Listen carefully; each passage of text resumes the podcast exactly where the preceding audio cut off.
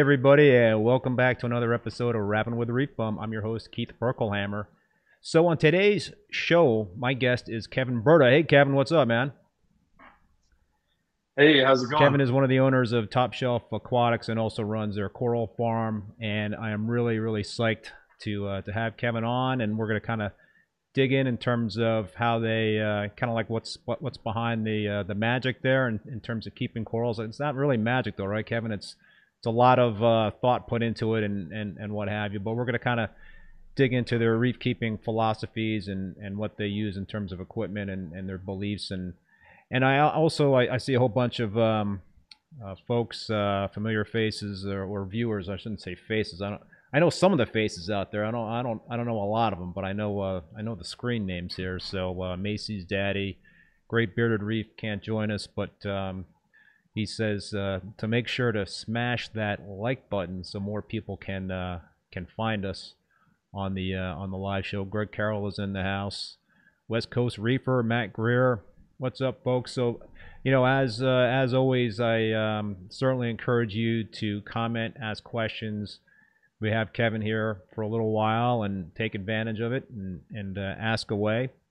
But I, uh, as uh, I normally do, have a whole bunch of questions myself, so we'll uh, we'll kind of get through uh, you know some of my questions, but we'll take some of your questions. So Kevin, really for those uh, folks out there that are not as familiar with TSA, can you give us a little background and history on how you guys came to be? And and actually, and well, yeah. while you do that, you um didn't mean to interrupt you. While you do that, I'm gonna show I'm gonna oh, show a um, a little video that you guys had passed along that's that shows the uh, the operation. So while while you're talking about how you guys came to be, I'm gonna show that video. Well, you know, overall, uh, we started off really. I mean, it was kind of a, a dream, just farming corals, and you know, it got to the point where I probably had you know 20 tanks running at my house along with a whole bunch of grow troughs various systems even freshwater tanks all sorts of stuff and then i'd actually met alexander who is uh, my business partner who oversees the retail store while he was still in school um, you know going for a business degree and we had kind of started kicking around the idea of starting a retail store and you know, that just started to come to fruition. Once we got a small spot, we slowly built it up, expanded that. Around the time that we started, there was actually, um, believe it or not, one of our competitors, um, Stephen Bays at Reefers Direct. You might know him as Scuba Steve. Yeah. Uh, at the time, we worked with him a little bit um, as well, you know, using kind of our buying power together to get distributorship on certain items. And, you know, we'd also compete at the wholesalers and stuff like that um, as we grew and over the years, um, there got a point where we were building out the new aquaculture facility, and you know he had advanced a lot of things um, at his store as far as uh, online retail and marketing, and he was planning on relocating his shop. So we just kind of came together and actually merged and became three working partners where you know, I could focus more on the aquaculture side of things. Uh, Stephen could run the marketing and the online, and Alex could do more of the, the retail. So it kind of worked out really well where all three of us um, could kind of hit where we are strongest and not be so scatterbrained and spread all over the place.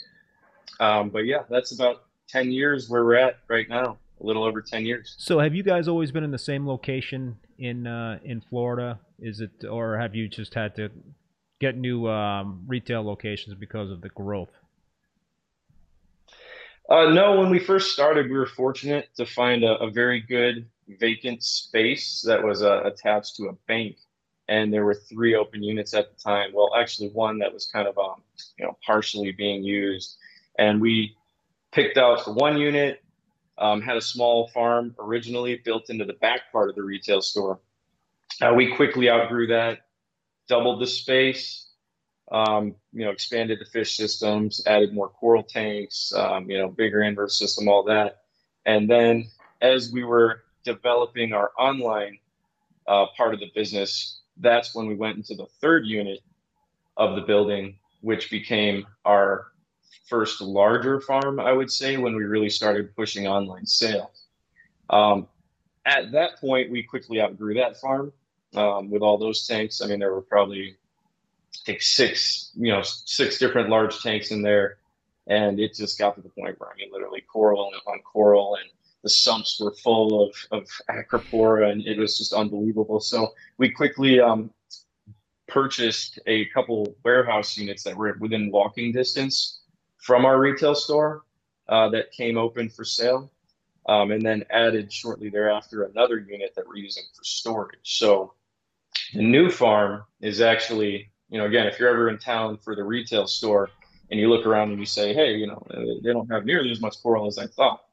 Uh, well, it's just within walking distance. You can always come over, take a tour, buy stuff, um, see a lot of the mother colonies in person, all that um, see where the online guys post stuff, actually see the corals that are listed currently on the website in SKU right over there.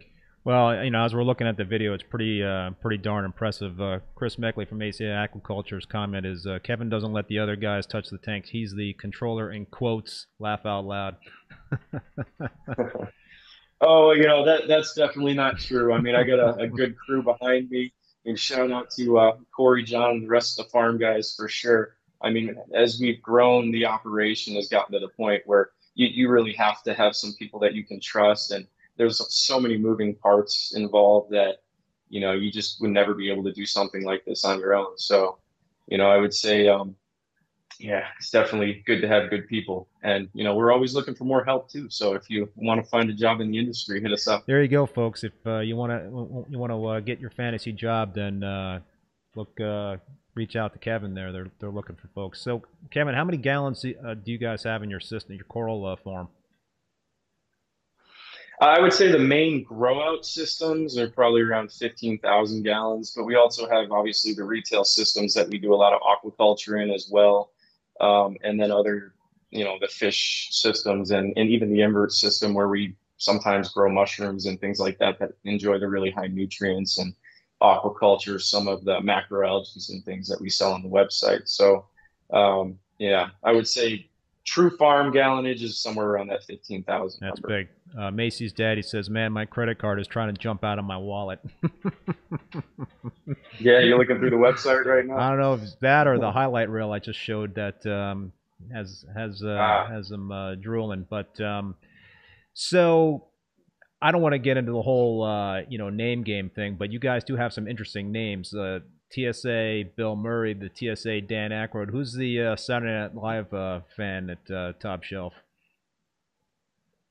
Well, you know, when it comes to the names, I mean, we, we try to keep it kind of light overall. Um, we've always, I mean, I personally am a huge Bill Murray fan. I mean, especially the movie Life Aquatic. I have a big, um, you know, 60 by 40 picture in my office of uh, him but definitely always liked the comedy movies and you know Ghostbusters growing up and all that. So you know we kind of picked that name just because it, it seemed to uh, just epitomize the badassness that you know you had there with uh, Bill Murray overall. And um, you know a lot of the names we do, I would say, are more logical as far as you know the color schemes and things like that that you would associate with the name or you know uh, that sort of thing.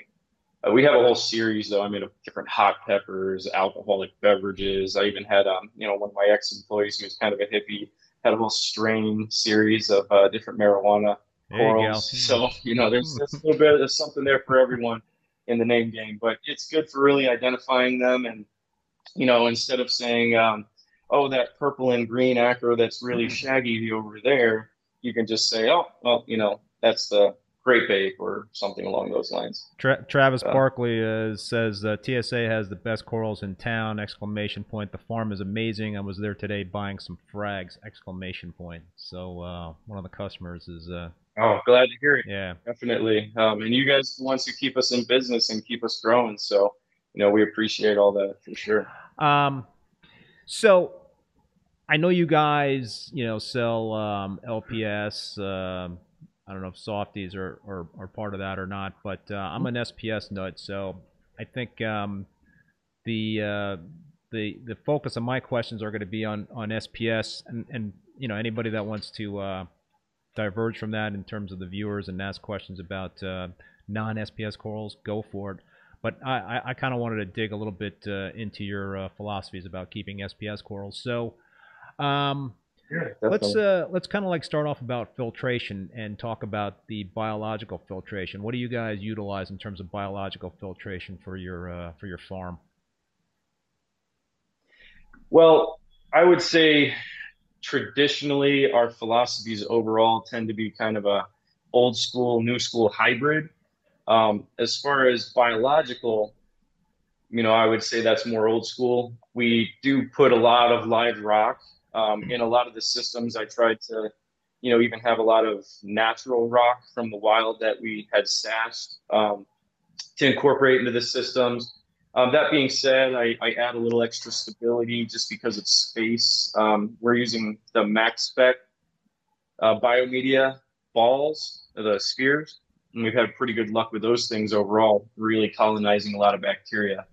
Um, so, also in addition to that, we do put sand in a lot of our tanks. I tend to run a lot of our farm systems almost like uh, a display tank attached to frag tanks for stability and um, you know again more biological there as well. So you guys also utilize cryptic zones, right? Can you talk to us about um, the cryptic Mhm. zones? I mean, is that essentially where the live rock is? Um, you know, the majority of the live rock is. I guess there's some live rock in your um, your your tanks as well, though. Well, for the sheer volume that we had, I mean, I, I wish I could fit more rock into the cryptic zone, but we just don't have enough sump space. Um, and, and realistically, it's not necessarily there for the filtration aspects as far as taking particulate out of the water. Generally, we accomplish that more with um, mechanical filtration with socks and um, sometimes filter cl- uh, cups and, and mesh and things along those lines. But occasionally in some of the systems and in the past too, especially on some of our um, Zoa grow outs, we've even had certain socks that were bypassed. And having a lot of that extra filter feeders growing in there definitely can help polish the water naturally without stripping out too much from the system overall.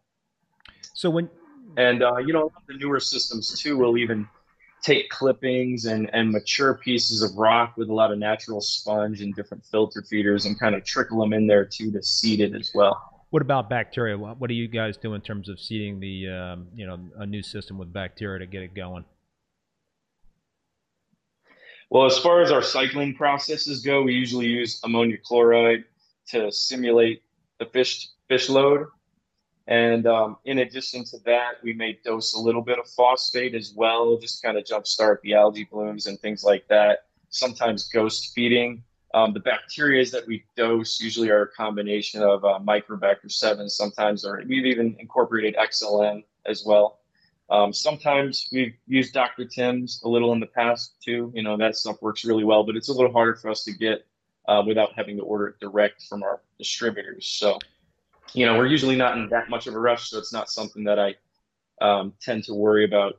You know, putting coral in literally two weeks after we get the rock and water going. You know. Yeah, I had excuse me, I had Jack Kent on last uh, last week from Brightwell, and we Mhm. talked a lot about uh, you know MB7 and and uh, the clean product.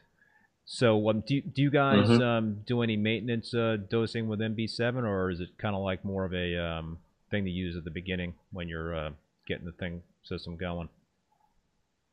Typically, we would just use it at the beginning. Um, we don't really find the need to dose a lot of bacteria overall. Um, sometimes in maintenance accounts, or if there's tanks that are popping up with, um, you know, different cyanobacterias or, or some sort of algae, uh, extra bacterial dosing would be something we sometimes incorporate, either Microbacter 7 or if we're combating something like dinoflagellates, especially too, we would incorporate extra bacteria dosages, um, you know, sometimes remediation from Seachem to um, dinos specifically. We've, we've um, had a lot of luck with waste away gel from Dr. Tim. Interesting. Have you guys also utilized uh, UV, depending on I guess what kind of um, dinos you're uh, battling? Yeah, Ostreopsis is definitely the one that has been most prevalent.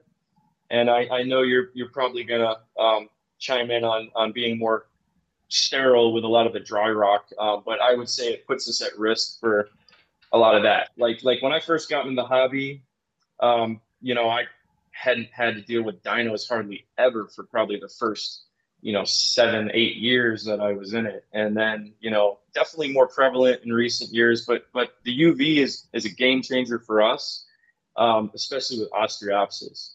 Uh, but the biggest thing I would say it, it's having enough wattage and enough turnover to truly be impactful. Or from a hobbyist standpoint, sometimes even just having a temporary one that you can drop a pump in the display tank and pump the water straight through the UV and then right back in, um, we'll get a little bit more direct effect on the actual um, reproduction of that strain. Yeah, I've um I've had two battles with the with dinos. One one time, you know, for my uh, 187 gallon tank, it was uh, four or five years ago, and I, I I didn't uh, I didn't have a microscope then. I didn't put I didn't put them under the uh, the scope, and I, I, was pretty much throwing everything at them but the kitchen sink. But I did not use UV, and I ended up just re- rebooting mm-hmm. the tank because the corals had just like been beaten up, you know, because of all the uh, the blackouts, hydrogen peroxide I've been using. You know, it was just like one thing after another, and they they got beat up pretty good. And um, but that tank turned around because I ended up rebooting with live rock instead of dry rock, which, which is what I started that tank with. And then my new Peninsula tank, which I did start with live rock, that um, I got from um, KP Aquatics. I ended up after the seventh month mark getting uh, dinos, but you know th- th- this time I did uh, ID them, and they were the Ostreopsis uh, strain. Mm-hmm. So I got a UV uh, sterilizer, and you know just a matter of days after uh, I manually removed as many as possible, the uh, the dinos were, were gone. And you know, knock mm-hmm. on wood, three months has passed since.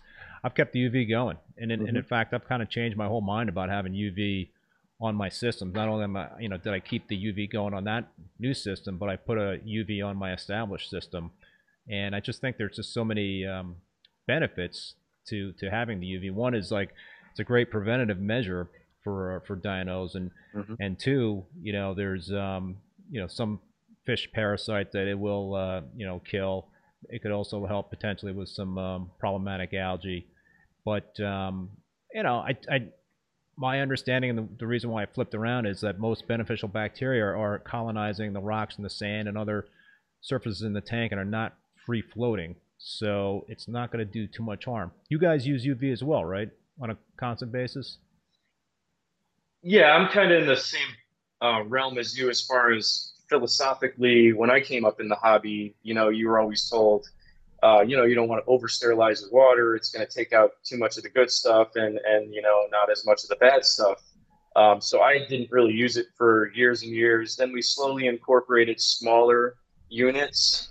Um, even in the first wave of farm tanks, when we started popping up with uh, dinos initially when we were cycling and they were really brand new and raw, because obviously for us, you know, we, everything had to be sterilized for the farm systems uh, because of our strict quarantine process. So, you know, we actually um, had to kind of replumb them in a way that would allow significantly higher turnover rate. And that made a big difference. And a lot of them, we actually added a second UV. So now most of the systems, we're usually just running one and we'll kind of dial the flow rate accordingly to what we're targeting. And then the second one almost acts as, as like an emergency boost mm. if we do see something pop up that we're really trying to, to hammer out, like, you know, Ostreopsis or, or Dino or, you know, any other strains specifically. Yeah, no, I think, um, I think there's just, I, I haven't seen any uh, side effects, bad side effects, by using UV on a constant basis. So I, um, I'm mm-hmm. definitely digging it. Um, what about uh, activated carbon? You guys use activated carbon on your systems? Uh, yeah, yeah, we definitely do. Um, it's more of an intermittent use. Uh, we cycle that through and, and, and refresh the reactors um, usually about once a month or so. Um, carbon actually was one of the things that we used as a strong multi-prong attack when we were trying to target the dinos hmm. too. And after an in-depth conversation I had with Dr. Tim um, about that, he said a lot of them really feed on the organics in the water. So that's where we were really using, you know, the waste away gel, the UV, and heavy, heavy reactors full of carbon. Um, you know, that being said, the carbon it's not, you know, being changed and refreshed constantly. It's usually exhausting after about a week period, but it's just kind of refresh the water and and just be a, a general absorbent in the system. Uh, know, help with. One more question for you about UV and dynos. Um, I think there's some folks that believe that, um, or there's anecdotal evidence that, you know, if, if you have a, a dyno outbreak, that you should have that the input and the output of the UV actually in the display tank with the outbreak and not in the sump. Do you um, do you buy into that or? Yeah, that, that's that's what I was um trying to explain. Maybe I didn't word it right, but yeah, that that can allow a little bit more um, contact specifically with the dyno and when it's reproducing. So that is the best way to do it. It's a heck of an eyesore, but you know, if you're looking for quick results, um, you will get them slightly faster that way. That being said, for our farm systems, that's not as practical because there's multiple tanks and um, you know multiple sumps even that we keep lights on with coral down there too. So that's the main reason why we just upscaled the UV and added second Mm. units on there as well. And, and, and have dedicated pumps feeding them rather than being teed off on a manifold. Yeah, I mean, I, I put mine in my sump, um, you know, when I had that outbreak because, like like like you said, it's a it's a definitely an eyesore, and um, you know, so Mhm. it worked in, in the sump, but I was certainly prepared to uh, to to put it on the display if, Mhm. if I needed to. But uh, Oh yeah, you got to do what you got to yeah, do. exactly. But sure, sure, beats blackouts and all the stressful other treatments of you know Dino X and things like that that you could throw at it, which you know are hit or miss. Yeah. Depending on the Yeah. So you sure. guys don't do blackouts when you uh, encounter dinos? Uh, we had in the past and had mixed results, but it seemed like for Ostreopsis specifically, that that just wasn't enough to Yeah. keep it from slowly coming back. You know, at one point we had, had blacked it out, um, I think three times, and we just had co- coincided that with Dino X and a handful of other things. And that's around the time that I, um, you know, this was on one one farm system that we were just having a lot of issues on initially. Um, but that's when I reached out to Dr. Tim and chatted about a few different methods, and, and that's when we also started ramping up the UV as well. Added a second unit to that system. Travis Barkley gave us a little super chat. Thank you, Travis. Appreciate all the content, great information. Keep up the good work. Thank you, thank you. Um, so, Kevin, you mentioned that you guys have some sand in your uh, your systems. If if you were setting up a new, um, you guys do um, in, installs for folks to um, set up systems Yeah. and whatnot. If somebody came to you and said, "I want to start an SPS dominant tank," and um, you know, I, I um, would so I guess question number one is would would it be a uh, would you guys start that with dry rock and then question number two is would it be you know, would it have sand or no sand? Well, I mean, realistically, most of your options these days are dry rock, um, and we've had very good luck on our installations using it. You just have to go through the proper processes. Um, as far as sand goes, I've always been a big fan. Specifically, um, you know, it, it- I just like the look. You know, it just looks more natural to me.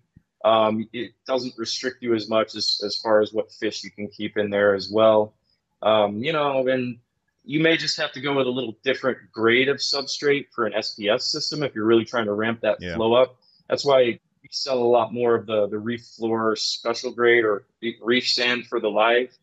Um, and that stuff is a little more coarse and won't blow around as much. You just have to make sure you get you know something in there to stir it, like a handful of conch snails or Nassarius and Ceriths and Sansar stuff like that, or even just rake it periodically when you're doing your maintenance, just to, to really keep it Yep. clean. So um, you know, in, in terms of dry rock, you you you personally are an artist because you um, you guys create. Well, I guess it's primarily you. You're you're creating.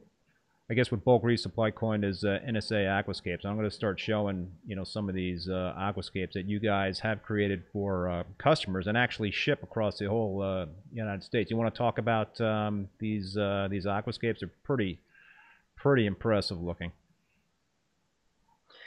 Yeah, I mean, I would say aquascaping was just something that I got into. I mean, like everyone probably for their first tank, you were just so excited to get it going. You just threw all your rocks in a giant pile.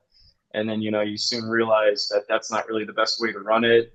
Um, you tend to get a lot more waste buildup and nutrient buildup. And when you're leaning it on the back wall, it just, it just doesn't allow for nearly as much flow over all in the system. Um, so, you know, I started uh, buying the Marco kits a long time ago with the concrete mortar and building the structures. And ever since I did the first one, it just wasn't really an option to go back to me, it was just such a better way of doing it where you could keep most of the rock off the sand bed. So a lot of times the systems run as far as cleanliness more like a bare bottom tank uh, by minimizing all that rock contacting the sand, getting flow through it, and like I said, not really having to have it lean on anything, um, and just going a little more minimal overall too. Uh, really makes a big difference there. But just over the years, you know, I've moved on from using a lot of the natural Haitian rock. I've done Carib Sea structures, and, and now mostly specialize in the Marco rock structures with a lot of the, the shelving um, style, more bonsai inspired, I would say. Um, you know, also a handful of arch style too, if that's your thing. But yeah, we do offer those services and, and ship them out too. It's just kind of a, a thing I do to de-stress after work sometimes, or if I'm in the garage. You know, uh, I know it sounds crazy, but yeah, it's just fun. no, me. they're really uh, awesome looking stuff. So, um, a couple of questions for you about that. Uh, how long does it take you to do one of those aquascapes? Let's say you're doing one for a uh, 120 gallon tank or something like that. Is that like a week's worth of uh, extracurricular time on your hands there, or is that uh, how many man hours, I guess, do you put into that sort of thing? It really depends on the structure and what the customer wants. I mean, when I deal with people, I always, you know, look at it from a perspective of I'm trying to build something for you and and your dream tank. So, you know, I talk to them about what coral they're going to keep, what kind of flow, so we can really plan spacing. Um, uh, you know, if it's a peninsula tank, obviously it's going to take more time because you have to consider it being multi-sided and looking good from all angles. Um, so really, it just comes down to to the the size and, and time um, and difficulty that someone's looking for. But you know, usually I can churn them out at this point in a week or two.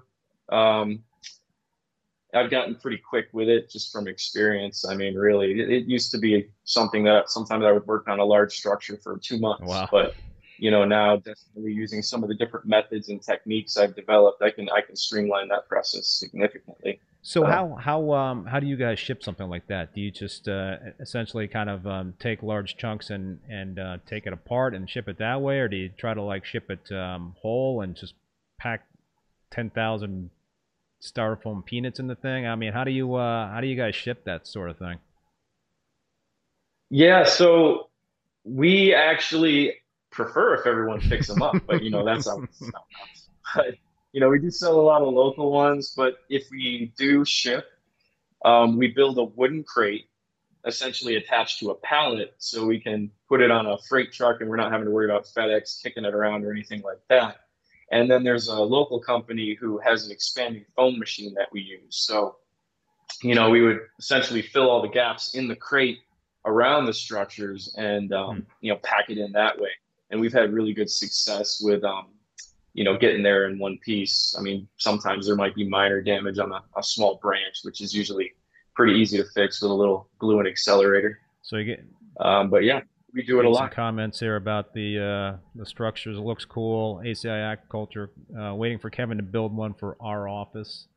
Uh, yeah, yeah, I know Chris is definitely itching to get one for that that meat coral tank. So you know, we were chatting about that over at uh, Aquashella in Chicago. So you know, I got three more projects on the books I got to clear off. But once I'm done with that, you know, we can talk. you, you might have a few more after tonight. yeah, well, you know what? I, I like to stay busy, so um, that's not a. Problem. So if all right, let's I actually reached out to you guys last year about this, and because um, I was tinkering with the idea of getting one of these for my uh, Peninsula tank, but then I just, uh, I just, I'm such an old school guy. I was like, you know, if I get live rock, I'm gonna get the live rock. So that's the route I went. But it was, it was tempting, you know, to uh, to think about that because mm-hmm. it's just so neat. But how how um how do you guys set up? So there's not, you know, if you're doing like a minimalistic aquascape, there's not a lot of rock in there. There's not a lot of places for the bacteria to colonize. What what do you guys do in terms of, um, you know, if you're doing installs or recommending, you know, um, how somebody can build a bacteria bed? Are you just using a lot of recommend a lot of biomedia in the sump, or are you are you you know recommending cryptic zones with a lot of live rock in those uh, cryptic zones, dosing bacteria on a continual basis? You know, how do you how do you support life in a tank like that that doesn't have a lot of um, surface area inside for the bacteria to colonize? Well, you, you kind of hit the nail on the head. I answered my own question. Is that what I? Uh... things that you, that you, mentioned, yeah. I mean, it, it, really depends on how minimal the aquascape is, how heavy of a fish load the customer is anticipating um, doing, if they have live sand or not.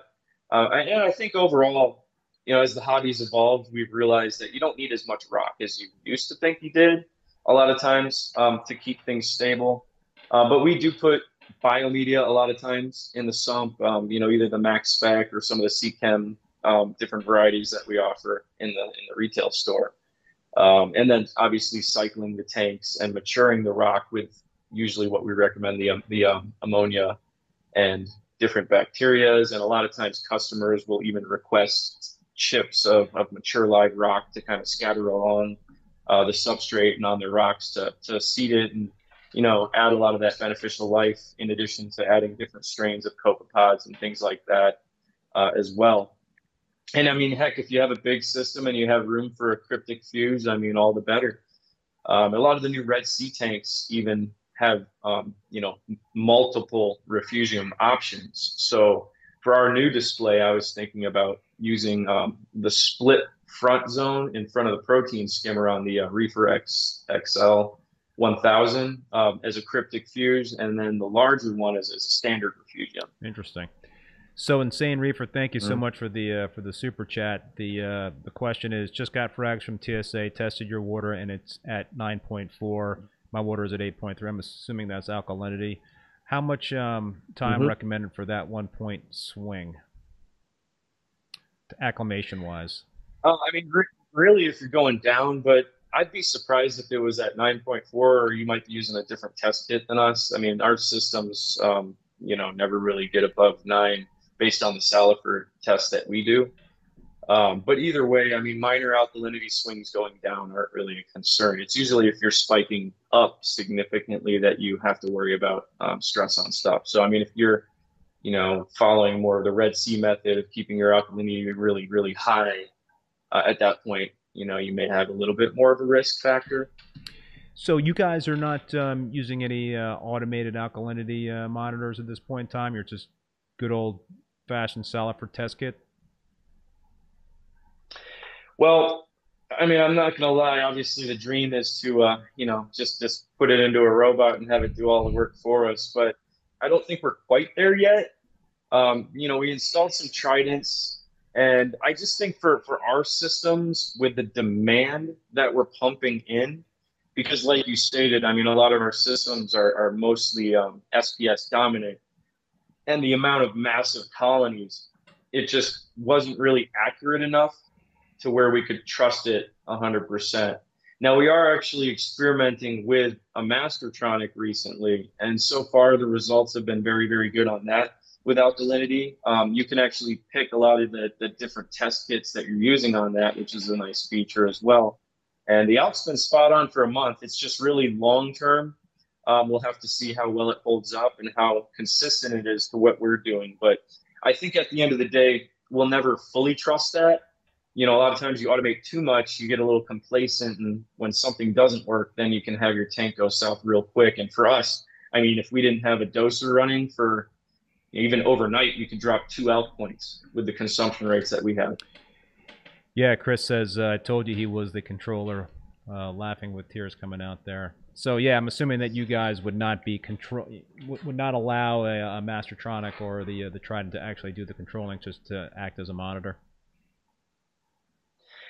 Uh, eventually, we probably would, but we would just have to back that up with coding restrictions, so there would be no way to you know have significant swings or adjustments to be automated, and then we would also have have to probably um, I mean, it would reduce the amount that we have to test I mean, you'd be surprised right now. We're doing full spot checks twice a week on all the systems. And then every day, um, even twice a day, we're actually testing alkalinity on a lot of the high demand systems um, just to keep things on point and pretty much water testing every day for spot checks when things are a little out of range. So, you know, anything we can do to reduce labor, we're open to. So if it proves that it can be trusted long term, I'm, I'm totally on board for letting go a little bit of that and um, kicking those things online to dose. But I, I just need to see it in action. Yeah, I hear you. So, um, folks, just want to remind you to hit that like button, smash that like button, so we can get um, more of the uh, more folks out there tuning into the uh, to the stream, and, and I also encourage you to uh, to ask away in terms of the questions uh, for uh, for Kevin in the chat. So, Kevin, what are you guys doing right now for calcium and alkalinity uh, supplementation? Are you using um, two part or is it a um, calcium reactor? Uh, so currently, we are actually getting the majority of the dosing done through uh, calc reactors, and then we dose Red Sea three part in addition to them. Now, the big system, the biggest SPS system that we just set up, we're looking to blend in a calcium reactor mostly just to reduce some of our costs. But we definitely are still going to incorporate the calc, uh, the calc reactors as well, just because of the benefits on pH boosting overall and the stability we've been able to achieve with that. Um, and it's definitely a little cheaper than the three part dosing too. Yeah, I um, I had been using a two part ESV on on my you know SPS real SPS heavy tank, and it's just I was dosing like mm-hmm. 300 mLs a day with that um, for that tank, and it just got oh, so yeah. expensive. So I ended up switching over to a calcium reactor. And actually, Chris, um, I, he um, I had been dosing uh, Kalkwasser, you know, in the past when I ran calcium reactors, but uh, Chris kind of put that uh, bug in my head again, and and um, you know, it certainly helped in terms of using a calcium reactor and dosing the Kalkwasser in terms of elevating that pH. What do you guys like? What, what's the what's the butter zone for you in terms of the pH for your uh, systems? Well, I mean, ideally, if we could keep it around, you know, eight four consistently. I mean, I would say our swing, depending on the system, anywhere from eight two to to eight five in in that zone. Most of them we try to keep pretty stable, eight three to eight five throughout the day. You know, obviously perfection would be ideal, but we're dosing so much and there's a lot of variables as far as stacking the Kalkwasser more at night intervals and dosing the alkalinity more during the day intervals so we can balance the swings of the pH and the alkalinity to keep both of them pretty flatlined. So just being there's so much demand, it's hard to keep it perfect.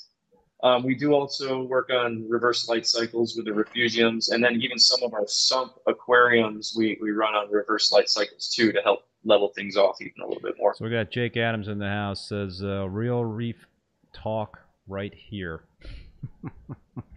oh, it's great to see you, Jake. um, let's talk about circulation. You know, I mean that's always very mm-hmm. important for um, for SPS, and and you guys have a really cool, interesting way in terms of how you grow out your uh, your SPS colonies. Talk about these uh, arrays that you have. you know, I, I think uh, we got to look at them in, in the video that uh, we ran at the beginning of this live stream. But talk about these PVC arrays and and how um, you elevate these corals and allow the circulation to get um, through.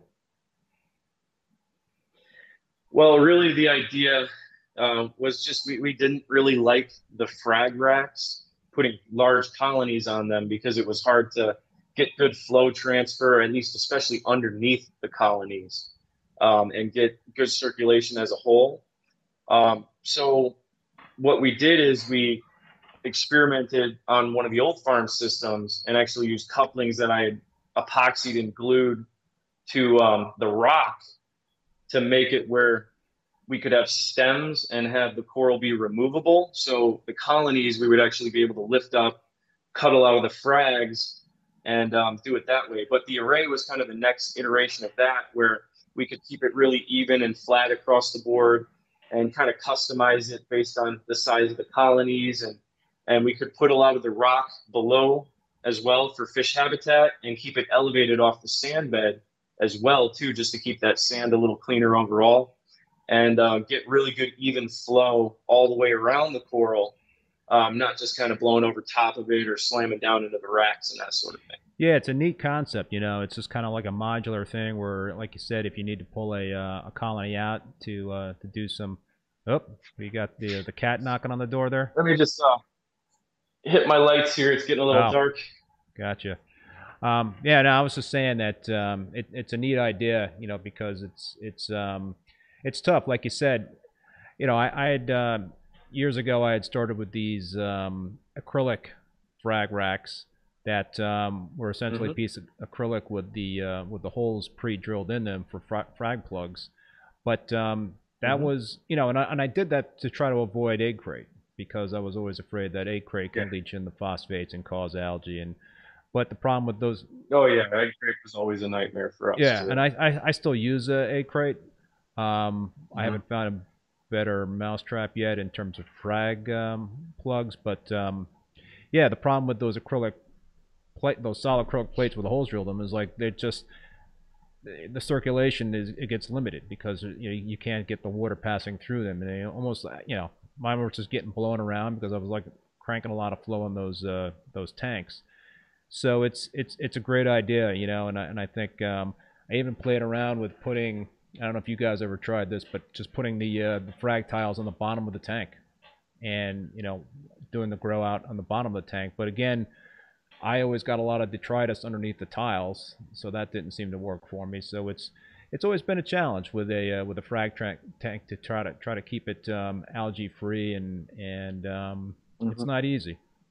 So you know, it's a Yeah, and most of our tanks are taller too, so the array um, works out well for us, whereas it may not work as well for other people who use more shallow troughs or or have you know maybe a 12 inch tall frag tank as well.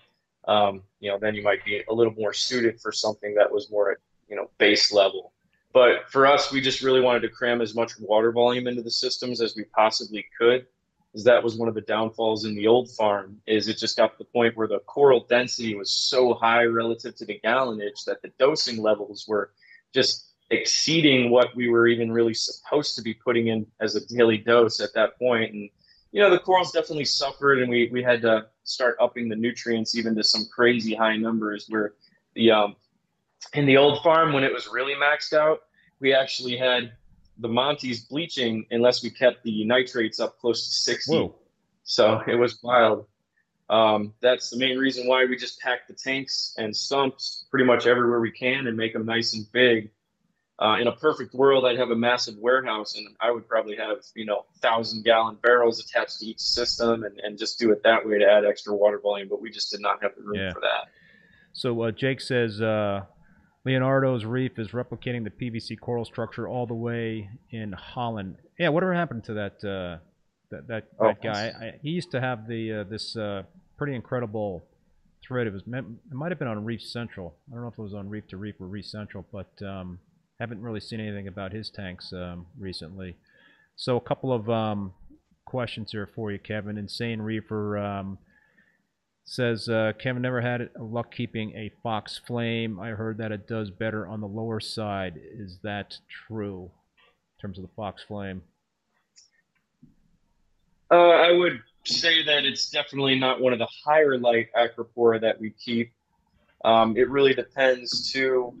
You know, I would say a little higher nutrients sometimes for that type of coral, and we keep it more on the outskirts of our grow out tanks just so it's not getting slammed with the direct light right in the middle. And we tend to get really good color and growth in, in those areas. Um, you know, par wise, if you're running a real heavy um, blue spectrum overall, you know, you could target maybe around 350 micromole. Um, that works for us if you're keeping, you know, a decent detectable nutrient level. But you always got to be a little careful too. Again, if you're bottoming bottoming out certain cores like that, you can have more issues Yep. with. So um, Greg Carroll is wondering about lighting in terms of what you guys use. That was on my uh, list of questions asked, but why don't we get into that now, Kevin? In terms of lighting, what do you guys um, light your farms with in terms of the uh, you know just in terms of the SPS? Um, so we do run a little bit of um, variety and hybrid lighting in some of the systems.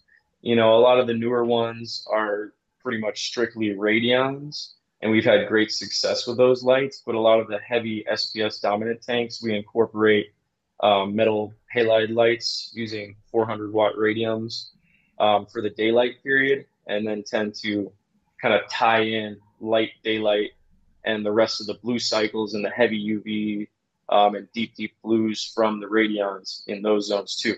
We also have a few tanks that we're running uh, more of T5 dominant with Orphek bar blue light supplements um. Just really overall, we're just trying to see which ones get the best results and see if certain corals color up better under different lighting and you know optimize wherever we can Um, but we've been pretty happy with a lot of the different results we've been getting in most systems. So I would say for the average hobbyist, uh, I'd be happy with with Radions just by themselves at home. Um, but for us personally, any little boost in growth that we're able to get is huge on the scale that we're doing it. So, you know, obviously the metal halides are the closest thing to, to natural sunlight. So, you know, just getting that incorporated in there and, and not having any spectral gaps can make a, a difference overall you, and blended in. What do you guys like in terms of spectrum for the radions? Um, the the radions, I mean, I would say most of our most of our programs that we're running pretty much peak out at 20 Kelvin as far as the white cycle, and they run for about you know four to six hours with the whites, and usually run for about 12 hours total, where they're ramping from a deep blue to more of that white spectrum. Um, we do tend to strip out some of the other uh, different colors like the reds and the greens, and you know I tend to go a little lighter on the um, uh, on the uh, full spectrum white, just for coloration purposes mostly, and to reduce algae growth, since we do keep the nutrient levels a little higher in a lot of our systems. Yep. Um, what about the, uh, you know, so you mentioned the, you're using T5s and the Orpheks. What, what, what are your thoughts at this point about uh, that combination? And, and, um, and uh, then a follow-up question in terms of, have you guys thought about some of the other uh, panel lights out there like the, uh, the Neptune Sky and the, and the Philips uh, Coral Care? Uh, so the Orphek T5 combo, I mean, we definitely were pulling some pretty insane colors um, in the one system that we were using it on. Um, but that was only about a, I would say, a three by four foot area. And I mean, in a perfect world, we would have experimented with having different frags of the same coral cut at the same time and and documented growth and coloration over a long period. But you know, honestly, I was trying to build all the new wings of the farm, so we weren't really able to focus as much on that. But I would say it definitely did produce some really, really good coloration on certain pieces. So I was happy with it overall, enough so that we did replicate that light on one of the newer systems um, where we have one full tank dedicated to that, um, so we can get a little bit more um, information as far as those go. As far as the new lighting, um, I don't have any experience with the Philips Coral Care or the new lights from Neptune, but we actually have a few of them waiting to go over one of our new display tanks. And we're actually about to hang some in the farm as well. What I want to do is put them on a system with the radions and really kind of contrast and compare the mm. results that we're getting with the same water. So that way we can, you know, see what's going on with that. Um, I like what they're doing as far as having more spread for the average hobbyist and, and better color blending. Um, it can be a little difficult for us sometimes because we mount our lights so high up though. So sometimes punch can be a little difficult to achieve in our systems. Um, so we'll have to see how they, they pan out in that regard. Um, so I'm looking forward to testing them out. We've also discussed trying to put some of those new Kessil cannons over uh, maybe one of the SPS areas too, just to really again compare and contrast the uh, the new the new lighting out there. How how important is PAR for for you guys in terms of growing out SPS? Is that a um, a big thing that you pay attention to? Do you do you um, do a lot in terms of trying to um, you know dial that in on on your grow out tanks? Yeah, I mean, I'd say we pull out the meter, you know, probably every couple weeks. Um, it's something that typically we would initially set up and dial it in based on previous success and results for the type of coral we're trying to target. Um, but you know, obviously, once in a while, you'll look at a system and you say, "Hey, things are looking a little light," and if the nutrients are about the same and we haven't had any swings or any other variables, then we may try to reduce that a little bit, tweak some of the numbers slightly. Um, you know, you got to let the coral kind of speak to you uh, when you make those judgment calls and determinations. So that's where the visual inspections really come into play um, in the farm. and we try to take time to really look over all the systems every single day, almost every inch, just to make sure that we're not having issues. And you know, there's just so much stuff in there; it takes a long time. So that's where um, you know the team really comes in handy, being able to help out with all that and give feedback so we can kind of tweak that as we go. Yep. So, uh, you know, again, folks, feel uh, free to uh, ask away in terms of some questions here. I, Jake is asking about the uh, the dry rock versus live rock discussion. Yeah, we uh, we did talk about mm-hmm. that, Jake. We uh, we even showed some of the the cool NSA aquascapes that Kevin has created for for customers. Some pretty pretty incredible stuff. Um, there is a, a question about zoas here, Kevin. Any advice on growing out blue hornets or zoas in general? Well, we, we tend to run the nutrient levels a little bit higher in those tanks and definitely feed a little bit more of the particulate foods for those guys. Um, in general, flow is important. That's one thing that I think sometimes people don't realize with, with the zoas. They're a lot more prone to infections uh, if they're not getting a good surge where they're kind of keeping them clean and when I when I see them real happy, especially things like those blue hornets that are, are more the small polyp variety, uh, is when they kind of get that that flutter in the polyps where you'll see the skirts kind of dancing around periodically. Um, so just really setting up your your pumps to to get that rolling through, and then getting more of a blue spectrum overall can can benefit those too. So we have a um, question from Macy's Daddy. Uh, what do you guys dose other than uh, three part? You know, any uh, trace elements, any uh, aminos, coral food, stuff like that? Yeah, coral feeding is definitely a big part of what we do. Um, in addition to the the fish feeding, I mean, I don't know if you've seen a lot of the videos with the farm, but we do stock heavily with the fish. Um, so therefore, many of the corals get fed naturally that way, uh, just from you know the fish food. And the nutrients that they provide. But in addition to that, we'll also do various blends of Benepets when our nutrient levels, as far as phosphates, are kind of where we want them or sometimes a little higher. Um, and then we'll hit fuel usually about twice a week for aminos. Um, then we do a blend of different uh, reed, reed mariculture, reef nutrition products as well, mostly phyto, rotifers, oyster feast uh, for the filter feeders. And we'll hit that typically around three times a week, but if the phosphates are trending upwards, we'll we'll lay off those foods as well. Um, you just gotta gotta let the water test dictate what you do and try to feed as much and provide as much nutrition to the coral as you can get away with without negatively affecting that overall.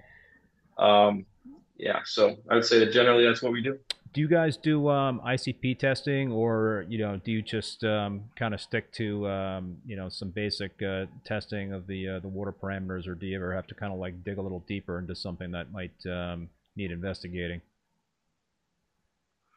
Yeah, we definitely use ICP. It's something that we're looking to incorporate more going into the next year, so we can really start fine tuning things. Um, I think we had also um, you, you had asked about what trace elements. Um, in addition to the three part, we, we do do iron and iodine a little bit extra. But that's been mostly the one that's shown a deficit when we've sent our ICPs out. So we've been conservatively dosing that and trying to get it closer and closer to natural seawater based on those results. But really, it's going to come down to um, you know getting those tests out um, at least monthly for us to feel comfortable enough to really dose a lot more heavily on all those traces. But I think there's a lot of benefits to that, and that's one of the new school things that, that I do believe in overall. You just got to find one that you can really trust the results and, and not overdo it. You know, I tend to, to aim more towards the low side of the ranges just to make sure those traces are present um, and be cautious because, you know, those machines aren't always 100% calibrated correctly, too. So you can't just take it as philosophy and just blindly start throwing chemicals in there either. Yep.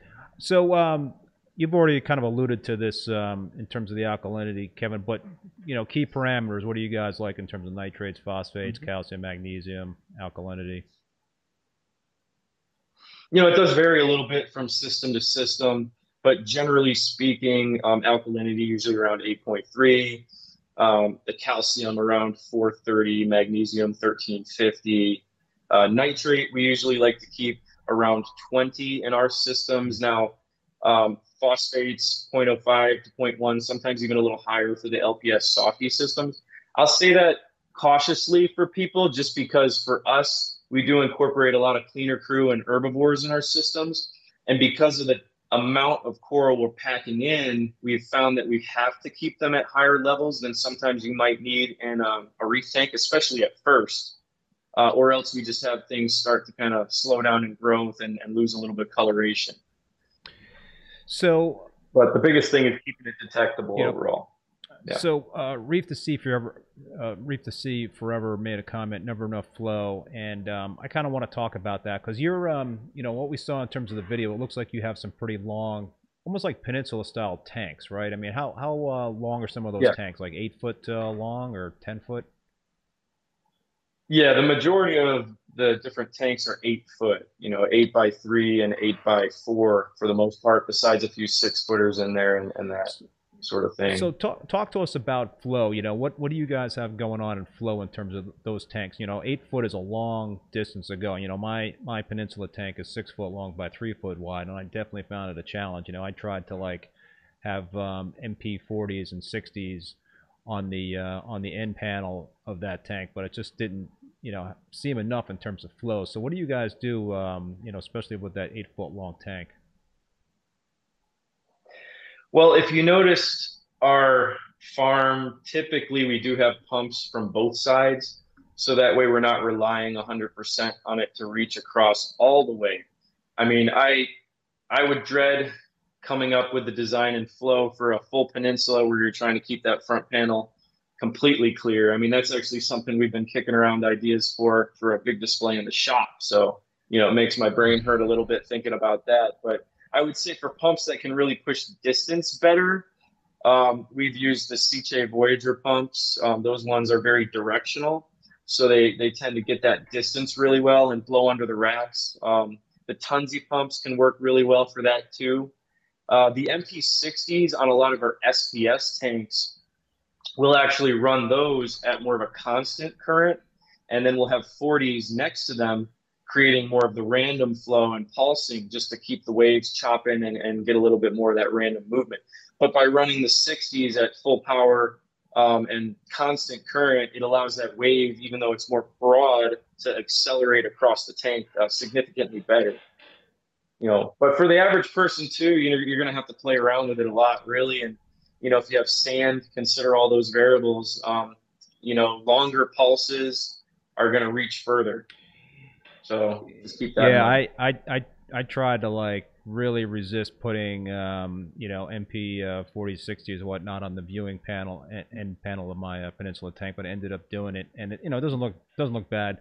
But I have um, you know so now in that tank I have um, let's see on on the uh, the end panel I've got two MP40s, two MP60s, and the other side I've got two MP40s, and they're all running in the uh, gyro mode so, um, but it's interesting that you say uh, you guys run your MP60s in the 100% uh, constant mode because I um, I had been thinking about doing that to um, to push more water. Yeah, it definitely helped a lot, uh, especially on the tanks that we had a lot of frags where it seemed like the middle was getting some detritus settling uh, around the plugs and, and, bases, and we were getting a little algae growing on the um, the various staged out pieces. So after we started really hitting it from both sides, where that flow had a chance to accelerate and kind of slam down into the racks, it really kept it much, much cleaner overall. So that was, um, you know, a big help for sure. So Kevin, you mentioned um, Benepets in, in terms of, you know, nutrient reduction. What else do you guys utilize in terms of keeping your nitrates and phosphates, you know, in check? do you use uh, GFO at all, or have you um, you know incorporated macro? Most of our systems do have refugiums built in, so we're exporting that way. Um, I would say we're big overall on high turnover, high flow, high input as far as the coral foods, but we also change our socks three times a week. Hmm. So you know, we're removing a lot of that and keeping it from breaking back down into the systems to keep nutrients in check. We do use GFO, um, but we tend to tread softly with that because it is very potent and can drop your levels sometimes almost too fast and stress corals out, uh, especially if they're more accommodated to higher levels. So, you know, you got to be a little careful with it, but it does work really well for that too. Do you guys ever have to dose nitrates and phosphates? You know, and kind of like get the opposite effect where you're, um, you know, you're dropping down those Yeah. nutrients too much. Do you, you, you guys ever dose instead of like just feeding the fish more?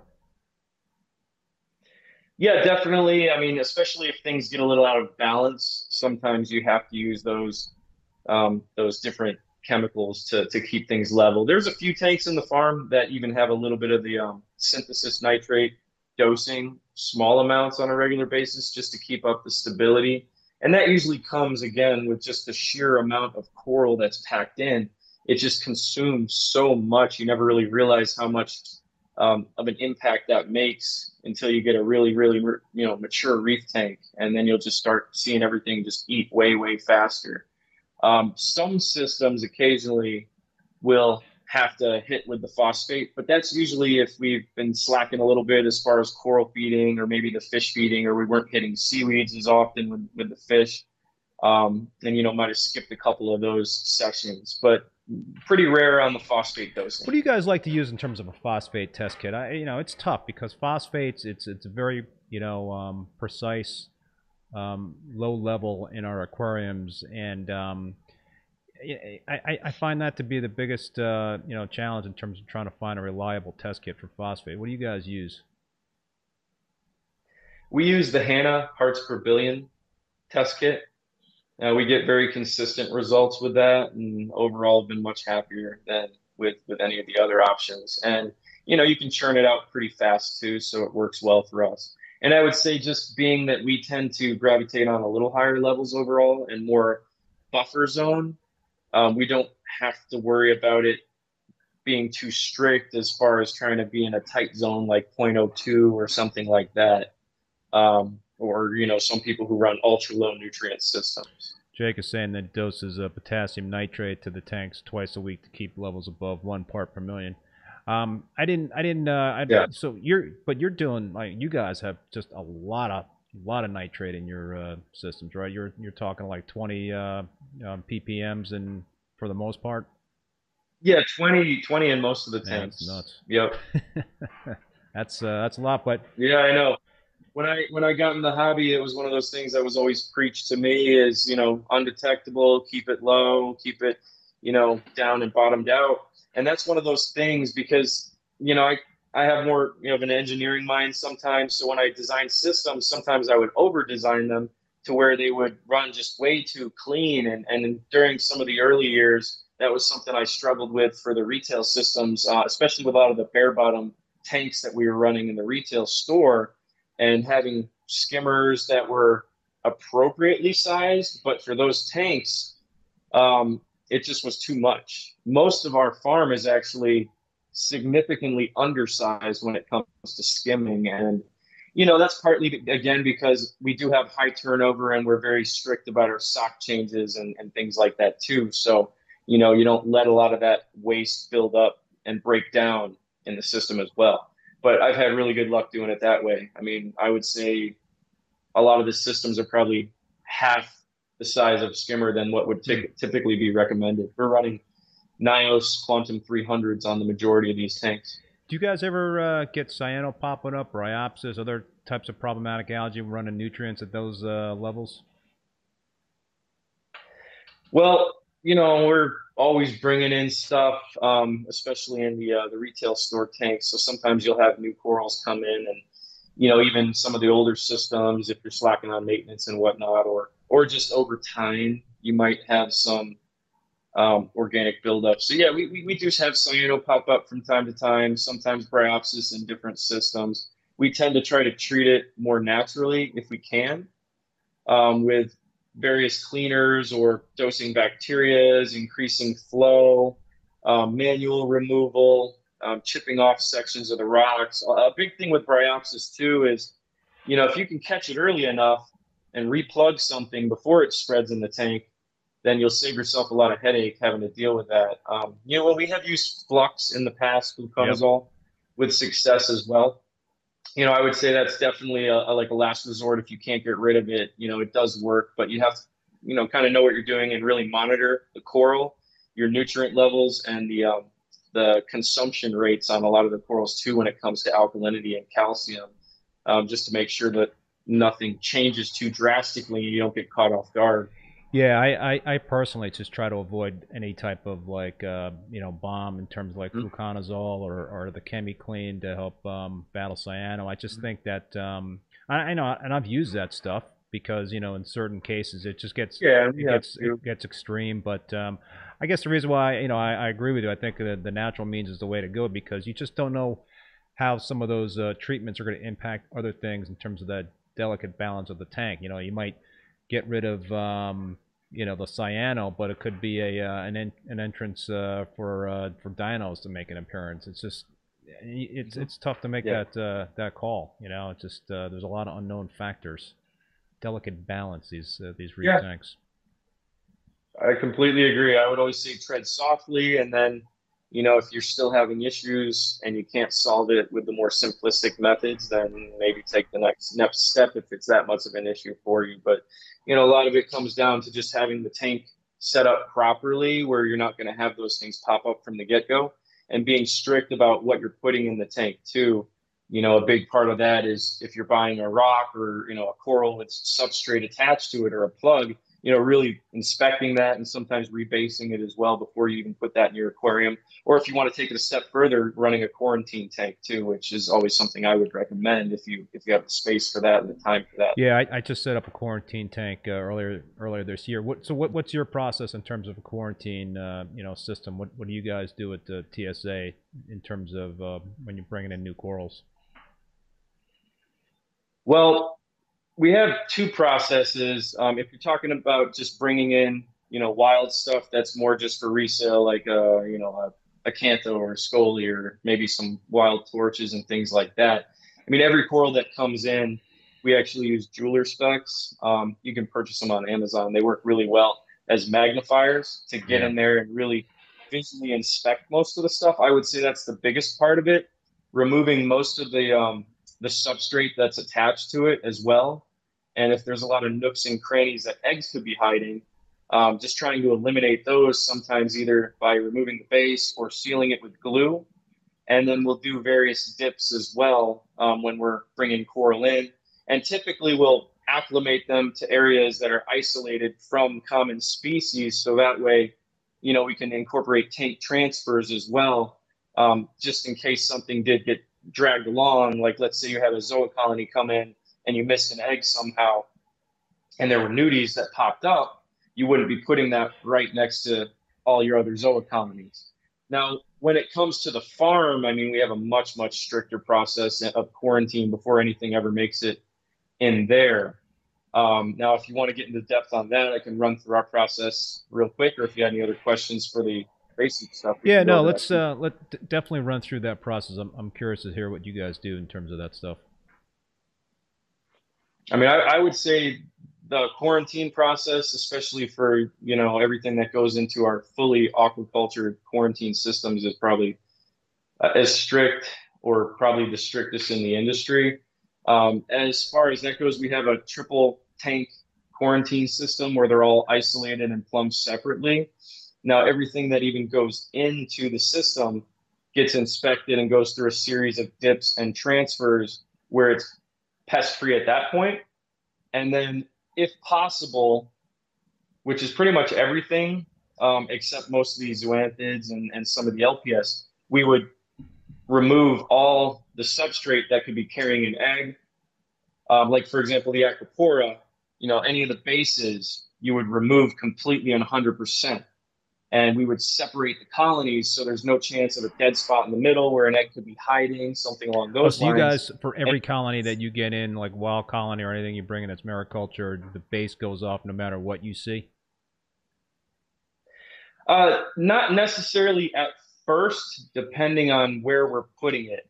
But that's a big part of the process of transferring it and preparing it for quarantine I would say the stuff that goes through quarantine, we've probably been sitting on for a minimum of six wow. months trying to grow out and get healthy enough to even survive our process. Because the dips that we do, um, like I said, we'll have an entry level dip where we'll run through initially with the acros, um, hitting it with a period of um, interceptor, and then we'll Bayer dip, rebase, seal everything. When it gets into the first stage, and then in between there, it'll get four weeks of um, other dipping while it's in holding, and then for redundancy, just in case anything did make it through, we have the second stage where it goes through and gets rebased, sealed, and again Bayer dipped and interceptor treated before it even makes it to the last stage of QT. And at that point, it gets another month of dips. After that month, the process is repeated again where we rebase, seal, interceptor dip, and then it's moved to the farm tanks mm. that are actually where we grow all that stuff. And, you know, uh, knock on wood, um, we've been quarantining stuff, you know, for I think six, seven years now, and we haven't had any coral specific pests that have made it into the farm system. So, you know, it's worked really well. I mean, anyone who's been in this hobby long enough knows the heartache of dealing with, you know, Montipora eating nudibranchs or, you know, red bugs, black bugs, white bugs. You know, eating flatworms are a big one that are just out yeah. there all the time. And, you know, just for us, um, being able to offer that to customers where they don't have to worry about it uh, is a huge advantage, I think and um, a huge relief for us where we're not having to inspect that stuff constantly and you know have to do um, dips and treatments and tank transfers and and once it's kind of in the farm it's made it through those things are super hardy at that point and and they, they can make it through anything and, and then they just recover and grow and we start offering them to the website um, have you guys ever encountered sea spiders yeah yeah how uh, how bad of a I mean, pest is a things, sea spider I mean, it's more of an irritant for most corals. Uh, it's not really one that we have to worry too much about. And Bayer is pretty good about being the most lethal, yeah. I would say. Yeah. So if we're really trying to knock things off, Bayer's our go-to dip. Um, for more repetitive dips in some of the holding systems, we'll use uh, less invasive treatments just so we don't have an accumulation in the system um, that can sometimes affect invertebrates. Uh, we've had systems that if we did excessive Bayer dipping, you know, the peppermint shrimp would just all, you know, start dying. Um, you know, other more sensitive invertebrates would have issues there too, which, you know, I'll also bring up the point it's very important to rinse after dipping. Yeah. You know, we always do two stage and then we put fresh carbon in um, after doing dips in any of our system as well. So that's another tip I'd probably throw out there for, for all your listeners. Um, what about um, LPS and uh, red planaria, you know, flatworms? When those, um, you know, I've seen those come in on like Goniopora, and um, you mm-hmm. know, you can see them on hammer corals, and I've dipped, um, you know, those with uh, I think it was Coral RX, and um, with not a lot of success, you know, especially with like a Goniopora, where the uh, the tentacles, you know, retract, and I think they pull in the uh, the flatworms, which kind of insulates them from the dips. Have, have you guys uh, had had some sort of uh, formula that works for that kind of pest with that kind of coral? Uh, yeah, reef primer works really well, and obviously the Bayer. But you got to be a little careful with Bayer when you're dealing with things that are very porous, because obviously it, it can suck more up into the skeleton and any of the substrate attached to it. So you know that's where the rinsing is really more promising.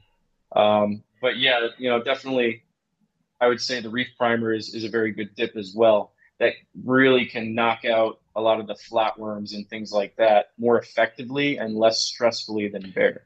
Uh, do you guys go recommended dose on that, or do you, um, you know, kind of go above what they're uh, suggesting on the bottle? Yeah, we use recommended okay. dosing.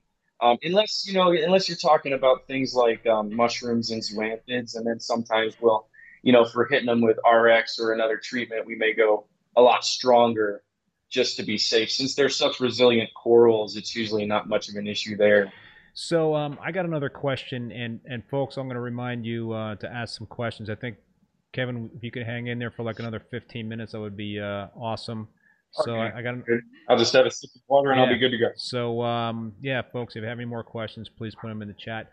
I want to talk about um, SPS polyp extension. You know, I I, um, I assume that uh, I didn't I didn't see a, a, ton of fish in the actual uh, tanks with the uh, with the Aquapore. I guess you guys have a, uh, system set up where you have a lot of fish in the um, in the refugiums, right? To uh, to kind of uh, tie in that aspect in, in terms of the um, having fish in the system. But um, you know, a lot of folks, including yeah. myself, like to keep some angelfish that are not necessarily the best um, in terms of being compatible with all types of corals. You know, they'll they'll be, uh, um, you know, like I love regal angelfish, and I got one in my new peninsula tank. And every once in a while, takes a little nip at a uh, at a frag.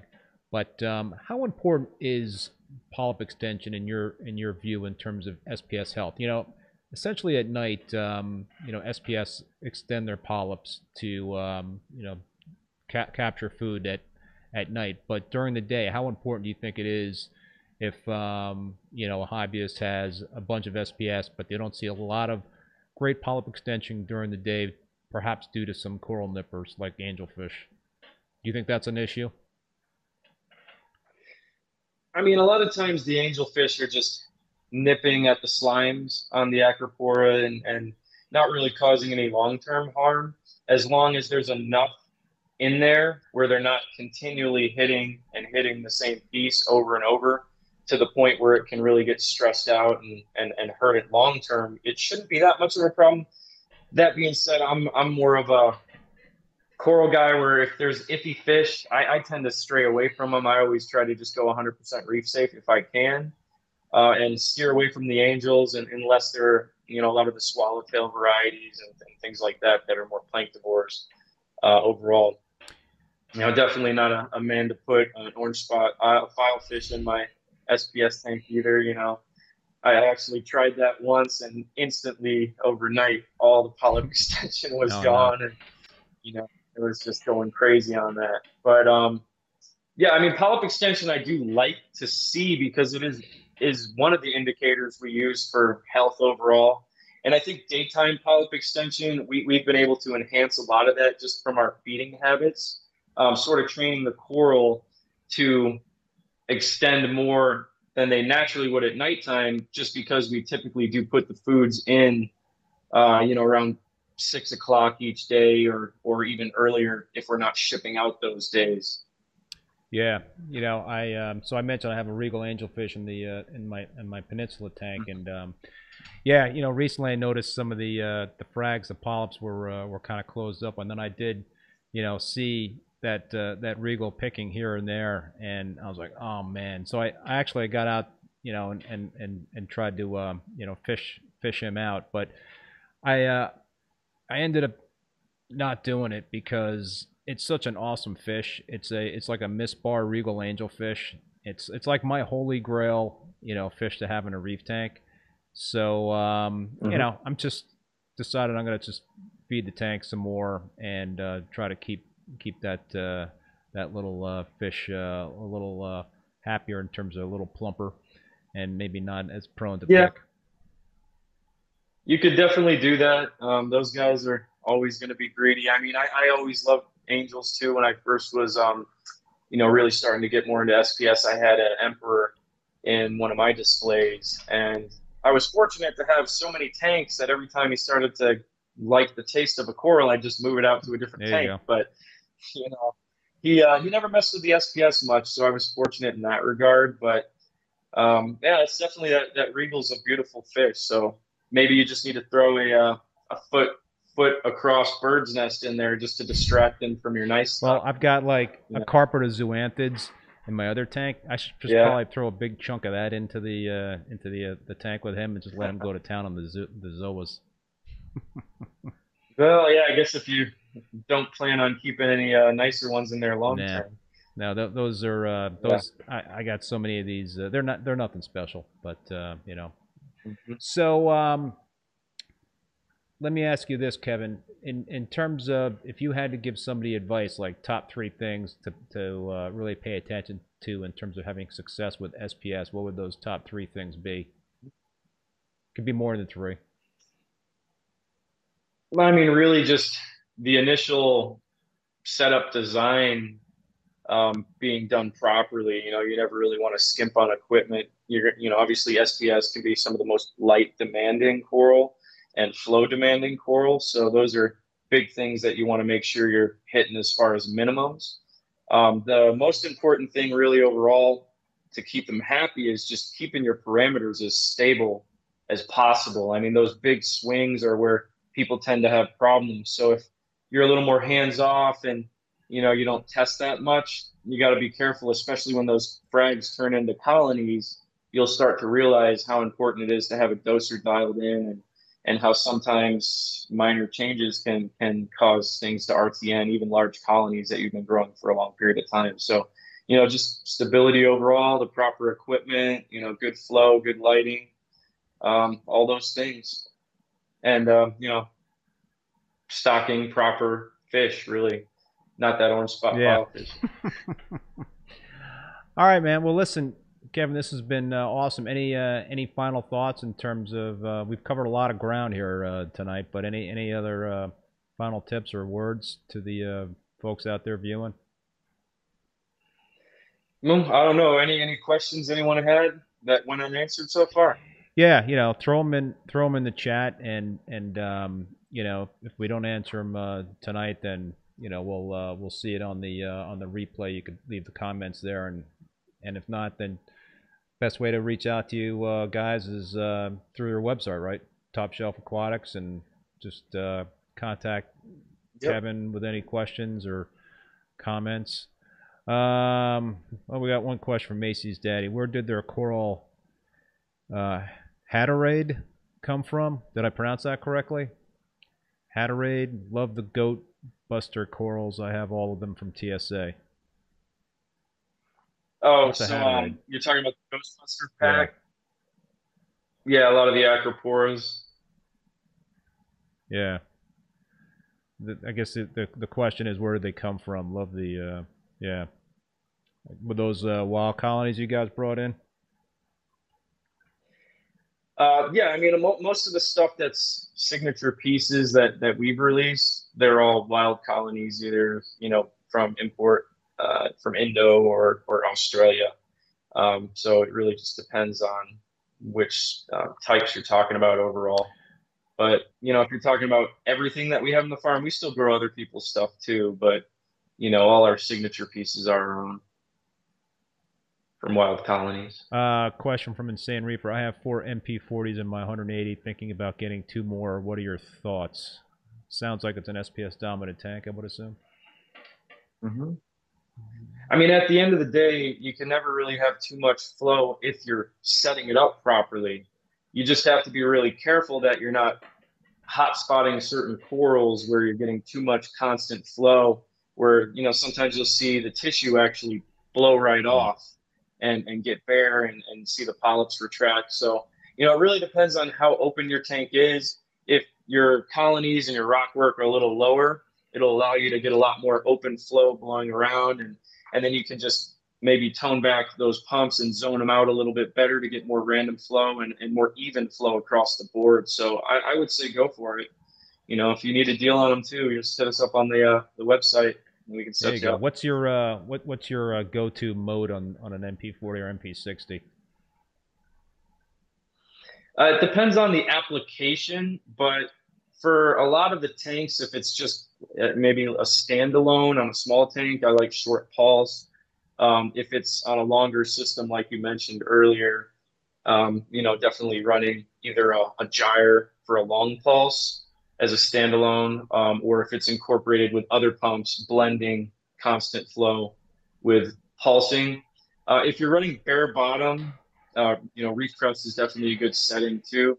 But I found in a lot of display tanks with sand, you know, those different changes can sometimes end up blowing the sand out in different spots. So it's kind of hard to fine tune that setting sometimes. Um, so you got to really pay attention to that. But that's a good setting as well, just because it's cycled so much through various modes. Yeah, I like that setting. Uh, RC Reaper is wondering what's your choice of amino acids. Uh, we use fuel from Seachem for the most part. I mean, there's a lot of good ones out there, but you know, I would say we've had great results with it, and it's it's very affordable. Um, and overall, we just kind of stick with what works. So uh, Clyde Macasero is asking, have they ever used witch hazel for RTN, STN, or uh, Melafix? Um, witch hazel, no. I mean, we've done different dips with Melafix. Uh, typically for RTN, you know, it depends. I mean, we'll we'll look at what the source might be, and examine the coral and see if it's either from parameter swings, um, inspect, make sure that there's no pest issues that might have caused that. Um, you know, make sure that there's no flow issues or that it didn't get stung. I mean, there's just a lot of variables there, but you know, sometimes we'll, you know, do iodine dips occasionally depending on the species of coral um, and antibacterial treatments um, in general. But usually, hacking it off and kind of stopping the bleeding at that point by cutting into the healthy tissue is enough to salvage the coral. Do you guys super glue uh, the piece that you just uh, cut off there to try to like um, limit potential uh, RTN, STN going up that piece you just clipped? You know, that's something that we used to do more of, but I've kind of steered away from it long term just because when you're using the super glue and the accelerator, it, it, gets really hot with the chemical reaction. I feel like sometimes it can stress things even more. Um, so typically, I mean, if, especially on Acropora, I would say we try to do more clean cuts and make sure that area is getting adequate flow and just really keep eyes on it overall. Because a lot of times when you smear over that healthy tissue, um, you, you can cause a little extra stress on the coral as well. Um, the biggest thing I would say is if you're just scraping, a lot of times you may have to dig a little deeper into the coral to really remove it and stop it from continuing on and, and receding. And sometimes it's safer just to break up the colony into a handful of pieces and hedge your bets that way um, rather than continually cutting back and cutting back and cutting back. A lot of times in that case, you end up getting it whittled down to pretty much nothing and you end up losing the whole piece. Whereas if you break into a bunch of small mini colonies, maybe half of them survive, and then you can glue them next to each other, let them merge, and, and form a colony again. Yeah, kind of really get ahead of it in case, um, you know, right. Um, all right, last question for you. In terms of mounting SPS frags, what do you guys, um, I'm not talking about on frag plugs, you know, if you're mounting to an aquascape, like rock, um, you know, mounting, what do you guys like to use? Super glue, the uh, the, uh, the two part epoxy, a combination of those, and and if so, what uh, what brands do you guys use? Um, we use the combination is definitely by far the best method. I mean, I for years tried one or the other, and they had their pros and cons. But when you mix them together, you get the the grip and the space filling effect of the epoxy and the stickiness of the glue. And it seems like the chemical reaction, when they actually combine, uh, makes for a much stronger bond. Right. So we always try to do that outside of the tank. Um, you know, do a little glue, then epoxy, then smear glue on there, and then kind of push it down and give it a little twist and really lock it in. Or sometimes, if I'm unsure on whether or not I'm going to want that coral there long term, I'll actually take lots of small pieces of rock attach the coral outside of it with super glue and accelerator to the small piece of rock and then use the epoxy glue method to put that rock on the mm. structure observe the coral while it's encrusting and if i find it's not that happy i don't have to chip it off the rock at that point where it may have already you know layered on there. Um, i can just chip off the small piece relocate that try again until it really you know finds a spot that it's happy. And that's what we tend to do in the display tanks interesting Cool. All right. Well, listen, Kevin, man, I'm gonna um, I'm gonna wrap this up. I really, really appreciate you taking the time to uh, to be a guest on the show, and and uh, yeah, folks, if you if you have any follow up questions, just reach up, reach out to uh, you know Top Shelf Aquatics via their website, or you could even throw some uh, questions on the comments on this video, and and uh, I'm sure Kevin and, and the folks at TSA will uh, be checking those out and and answering any questions. So. Thanks a lot, Kevin, man. I really appreciate it. And uh, just to let you folks know that my next live stream will be on Thursday, August 26th at 7 p.m. And I've uh, got Chris Tournier from uh, Worldwide Corals who's going to be on. So uh, should be another uh, very interesting discussion and a very uh, cool show. So until then, be safe out there, and we will see you next time. Thanks again.